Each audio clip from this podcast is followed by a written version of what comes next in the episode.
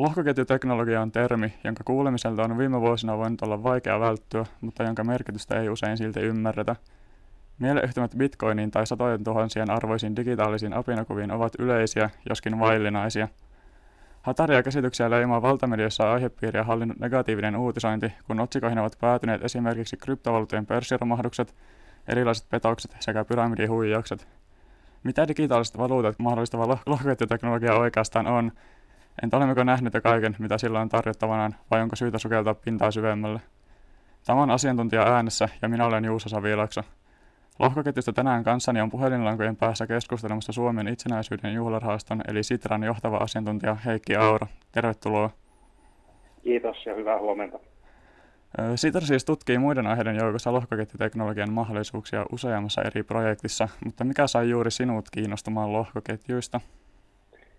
Joo, no oikeastaan menee ihan siihen, siihen asti taakse, kun Bitcoin keksittiin ja mä kuulin siitä ja, ja mä pidin sitä aivan typeränä ideana. Mutta, mutta en tutustunut siihen yhtään, tein vaan johtopäätökset ilman analyysiä. Ja, ja näin jälkeenkään se ei ole kovin niin kuin järkevää. No sitten tarkemmin tutustuin tähän vuonna 2017. Mä olin mukana semmoisessa Inbot-nimisessä yrityksessä, jonka tavoite oli rakentaa tämmöinen uudenlainen LinkedIn-palvelu.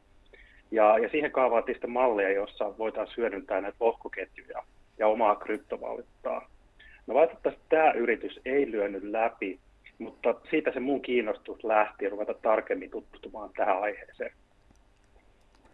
Niin, lohkoketju on monille vielä varsin epämääräinen käsite, ja se esimerkiksi rinnastetaan usein virheellisesti suoraan kryptovaluuttoihin – mitä lohkoketjulla oikeastaan tarkoitetaan ja mitkä ovat sen tärkeimmät ominaisuudet? Joo, mä voisin niin kuin verrata sitä esimerkiksi tällaiseen niin kuin digitaaliseen tilikirjaan, eli tilikirjaa, johon kaikkien osapuolten tekemät tapahtumat, oli se sitten vaikka niin kuin kaupat, tallennetaan, ne tulee sinne peräkkäin turvallisesti. Ja, ja, ja lohkoketjut mahdollistaa, että nämä tiedot on kaikkien nähtävissä mikä luo tietysti läpinäkyvyyttä ja luotettavuutta. Ja sitten nämä lohkoketjut toimii hajautetusti, eli niiden toimintaa ylläpitää tämmöinen käyttäjäverkosto, joka on yleensä, yleensä ihan tämmöinen niin kuin maailmanlaajuinen. Ja sitten tästä työstä, että nämä ylläpitää näitä lohkoketjuverkostoja, niin, niin palkitaan näitä, näitä käyttäjiä. Ja heitä palkitaan niin kuin yleensä jakamalla heille just näitä kryptovaluuttoja. Joten sitten ilman näitä kryptovaluuttoja lohkoketjujen ylläpitäjillä tai niiden kehittäjillä ei olisi motivaatiota tähän. Eli, eli tämä palkitseminen on, on luontevaa ja, ja todella tärkeä osa tätä kokonaisuutta. Niin, millainen sitten on ö, tavallisten ihmisten käsitys näistä lohkoketjuista tällä hetkellä? No, jos, jos asiaa vaikka kysyttäisiin niin kuin katugallopissa Suomessa, niin, niin mä veikkaisin, että iso osa ei tietäisi, mistä on kysymys.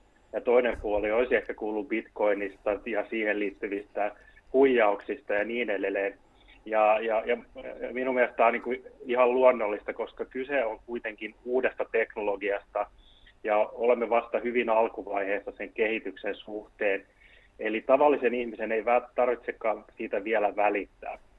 Mutta, mutta tämä sanottuna, niin, niin Suomessa taitaa kuitenkin olla jo useampi sata tuhatta ihmistä, jotka omistaa jotain ää, lohkoketjuvaluuttaa.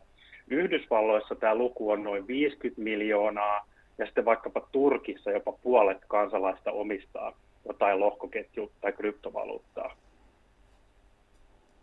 Niin, ja tätä sivuttiinkin jo, että nämä lohkoketjujen negatiiviset puolet on ollut esillä esim. valtamedioissa. Puhutaan just esim. kryptovaluuttojen arvon ailahtelevuudesta, turvallisuusohista ja myös esimerkiksi bitcoinin valtava energiankulutus, joka ylittää muun muassa Suomen vuosittaisen sähkönkulutuksen, mm, tunnetaan.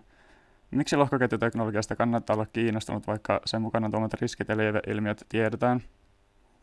Joo, noin on kieltämättä, kieltämättä totta nämä lieveilmiöt, äh, mutta tätä lohkoketjua voi myös tarkastella niin kuin niin kuin laajempana osana niin kuin tulevaisuuden internetin luomisessa, ja jota myös kutsutaan monesti täys niin kuin Web 3.0 vaiheeksi.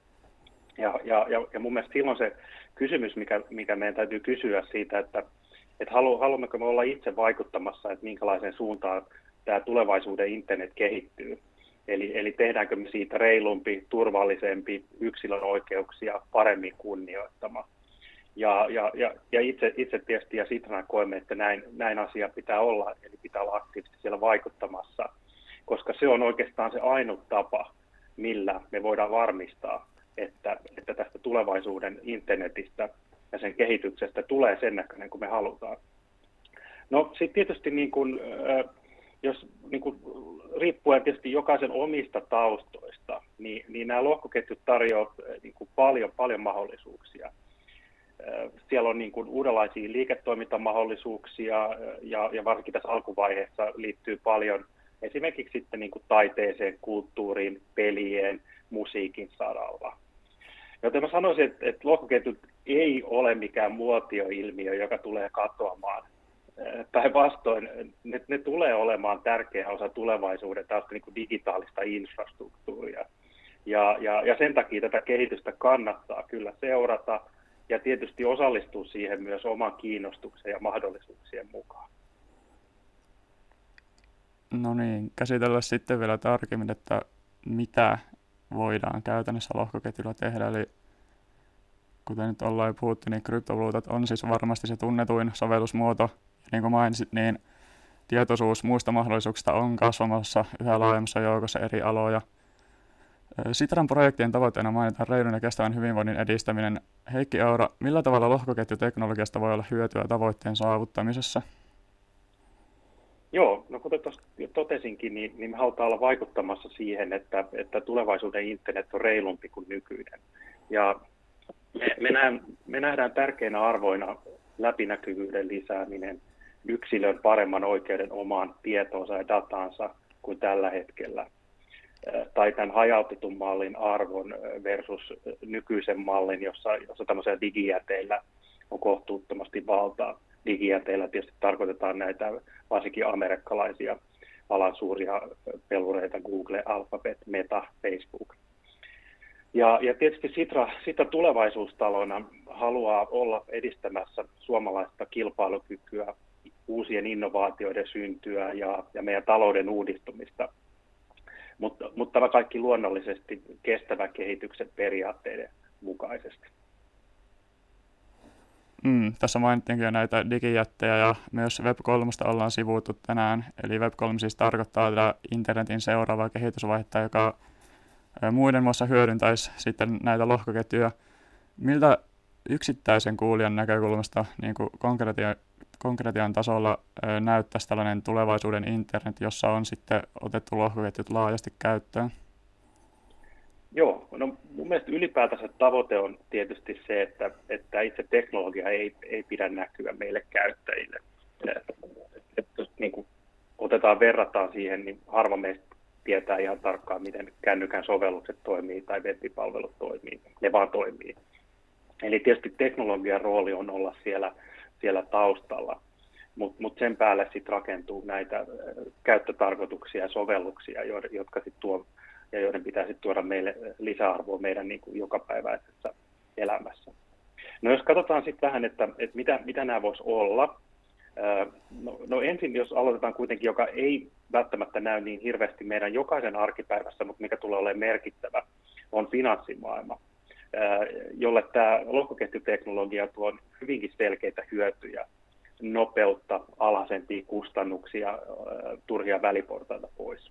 Ja, ja samalla rakentuu internetin aidosti tämmöinen globaali maksamisen äh, kerros tai, tai tota, verkosto, mikä on ollut vielä paikallista ja mikä itse asiassa niin kuin internetistä on puuttunut. Kun internet alun perin suunniteltiin, niin siihen ei suunniteltu minkäänlaista tämmöistä niin kuin, äh, maksamisen tai, tai arvon siirtämisen järjestelmää. Ja, ja, ja lohkoketju ja Web3 on tuomassa sitä. Mutta mut se toinen alue, minkä mä itse näen niin kuin tässä, tässä niin kuin, niin kuin tavallaan seuraavassa aallossa, niin, niin sit se näkyy sit enemmän meille tavallisille ihmisille. Ja, ja, ja se tulee niin kuin, oman näkemykseni mukaan aika pitkälti täältä niin kuin taiteen, kulttuurin ja viihteen saralta, jossa sitten nämä lohkoketjut auttaa luomaan uudenlaisia suhteita sisällöntuottajien ja fanien välillä – Eli, eli sieltä syntyy tosi kiehtovia tapoja rakentaa läheisempää vuorovaikutusta, yhteisöllisyyttä ja, ja, ja ansaita malleja. Ja sitten sit näiden lisäksi, jotka sitten niinku tulee jo lähelle tätä, tätä aluetta, niin mä nostaisin tällaiset niinku kuluttajabrändit, jos, jos vaikka niinku maailmalla katsoo niinku Starbucks, Adidas, Nike, tämän tyylisiä, niin, niin jotka näkee ja, ja myöskin jo toteuttaa paljon tähän niin kuin lohkoketjuun liittyviä sovelluksia omassa liiketoiminnassaan. Se voi olla esimerkiksi johonkin kanta-asiakasohjelmaan liittyen, mitä Starbucks on tehnyt, tai just uudenlaista yhteisöllisyyden rakentamista sen, sen, sen brändin ja, ja, ja, sen, ja, niiden asiakkaiden välillä. Okei, nyt kun ollaan puhuttu sitten näistä mahdollisuuksista, niin entäs millaisia haasteita tähän teknologian kehittämiseen sitten liittyy? No, tämä on teknologiana vielä, vielä niin kuin raakile. Mun mielestä se on ihan hyvä, hyvä todeta, koska tämä on kuitenkin kyseessä niin kuin uusi teknologia, joka ei kovinkaan monta vuotta ollut vielä, vielä, vielä täällä niin kuin markkinoilla. Niin mikä tarkoittaa sitten, että, että, että lohkoketjusovellukset on, on aivan liian vaikeakäyttöisiä ja, ja, ja, ja mikä omalta osaltaan myös johtaa, että, että on, on liikaa erilaisia huijauksia, käytetään rahanpesuun ja, ja, ja on niin kuin epämääräistä niin kuin toimintaa. Ja, ja tässä kyllä niin kuin riittää vielä työsarkaa monelle vuodelle. Eli millä tapaa me tietysti A, parannetaan sitä käytettävyyttä ja B sitten tietysti, että, että niin kuin puhdistetaan, puhdistetaan sitten niin kuin, rikollista ja, ja, ja epämiellyttävää toimintaa tältä, tältä kentältä. Ja, ja, ja tietysti niin kuin se tavoite, niin kuin tuossa sanoin, että, että, että se käyttäjäkokemus pitää tietysti saada sille tasolle, mitä meillä on tällä hetkellä, kun me käytetään vaikka iPhonein sovelluksia tai, tai, tai web-palveluita. Siirretään sitten vielä lopuksi katseet hetkeksi tulevaan, eli millaiset ovat ylipäätään lohkoketjuteknologian tulevaisuuden näkymät? No, no mun mielestä niin kun, tämä menee semmoisen klassisen niin kun, hypekäyrän mukaisesti. Eli, eli, eli, eli tämmöiset uudet teknologiat yleistyy syklisesti.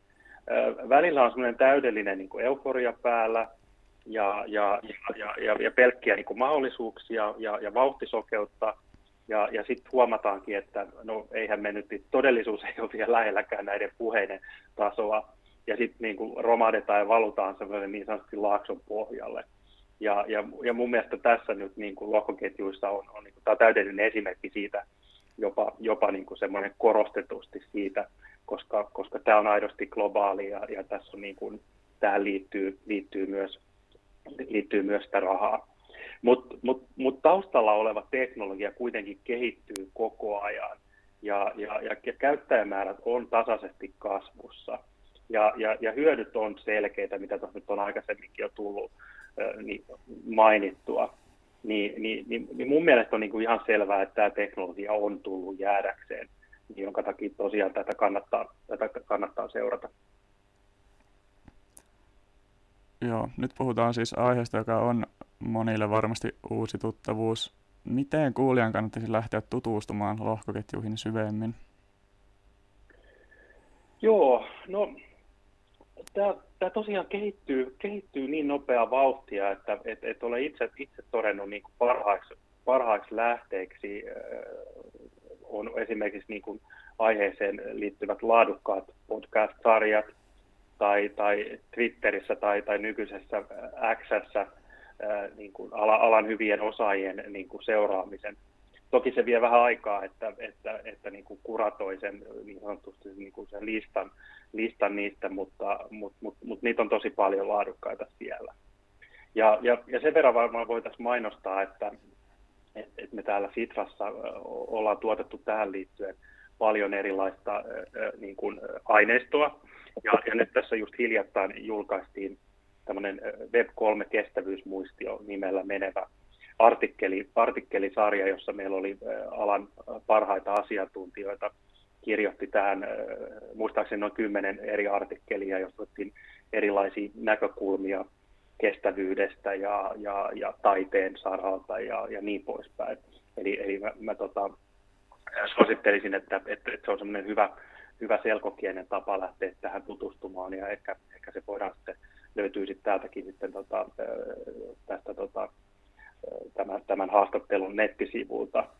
Ja sitten tämän lisäksi tota, Suomessa on suhteellisen pieni, mutta, mutta aktiivinen niin kuin, yhteisö tämän, tämän aiheen ympärillä, joka järjestää sit tapahtumia ja, ja, ja mu, muunlaisia tilaisuuksia. Ja, ja, ja mä niin kuin, rohkaisen kaikkia teitä kuuntelijoita osallistumaan niihin, jos aihe, aihe yhtään kiinnostaa. Ja, ja koska, koska tota, niissä, on, niissä on todella hyvä henki, henki ja, ja ei, ole, ei ole väliä siitä, että onko, onko tunteeko asiaa kovin hyvin vai ei. Päinvastoin mä voisinkin sanoa, että, että me ollaan kaikki tässä vielä, vielä oppimassa ja, ja oppilaina, joten, joten rohkeasti vaan, vaan mukaan sinne. Kyllä. Tänään olemme käyneet mielenkiintoisen keskustelun lohkoketjuteknologiasta ja sen mahdollisuuksista. Asiantuntija haastateltavana oli Sitran Heikki Aura. Kiitos haastattelusta. Kiitos. Radio Moreeni, Tampere.